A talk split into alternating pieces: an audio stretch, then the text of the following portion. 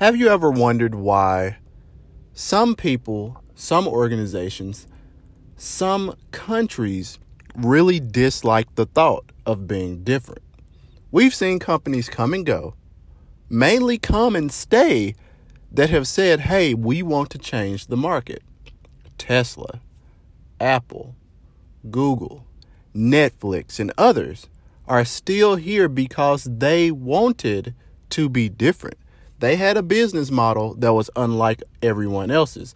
They had practices that were unlike everyone else's. And they had a belief system that was unlike everyone else's. However, these same companies also pose threats to other markets that are already established. And then either the countries or the governments in which they operate they're often very confused and they often seem to try to stymie the progress that they're trying to make. Guys, this is Dexter Johnson. You're listening to another episode of In the Weeds, and I want to talk about why does it seem like people are always on these folks' back? Why are they always on the company's back that are trying to hashtag think different? Let's talk about it.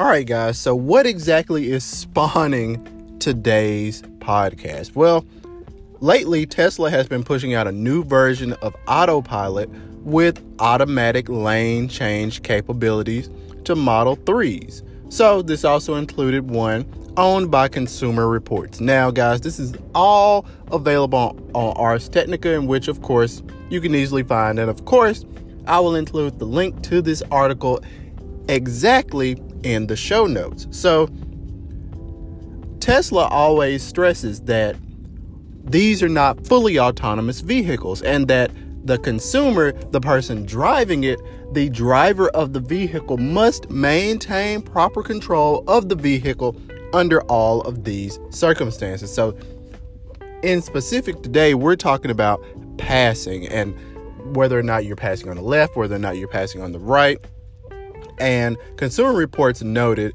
that it's nearsighted and it doesn't appear to react to brake lights or turn signals. It can't anticipate what other drivers will do, and as a result, you constantly have to be one step ahead of it. So, Tesla vehicles have a tendency to cut off other drivers when making lane changes, and this is according to Consumer Reports tests.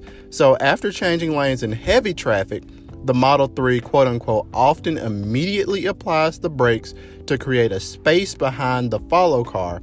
And this can be a rude surprise to the vehicle that you cut off.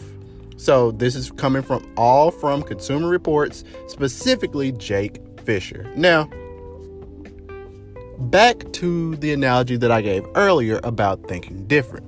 Now, I will say, first and foremost, Consumer Reports, you're doing an excellent job because these are issues in which Tesla probably couldn't test for. So there are certain scenarios, as someone who develops, there are certain scenarios that are difficult to test for depending on the environment in which you're running your tests. So we all know Tesla's in California. Now, depending on where these tests were done, there could have been wildly different conditions and circumstances. Does this mean that it is okay for these tests to be left out? No, but it just comes with the territory. And I'm not trying to give Tesla or anyone else a pass here. However, one thing that I continuously note here when Tesla seems to be in the news is that it's always for something negative based off of something positive that they are trying to do.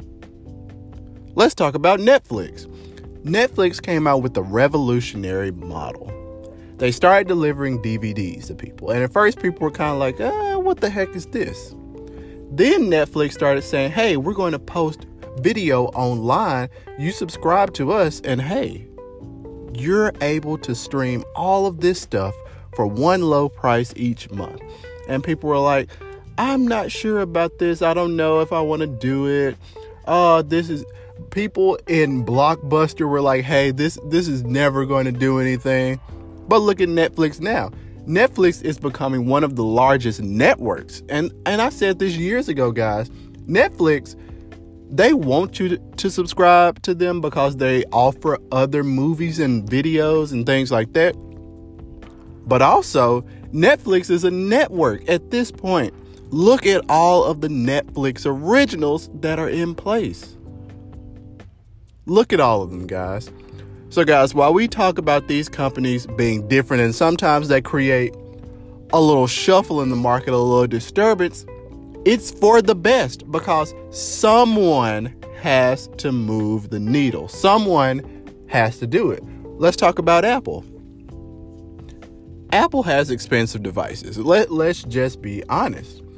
However, let's talk about Touch ID when it was first introduced on iPhone 5S.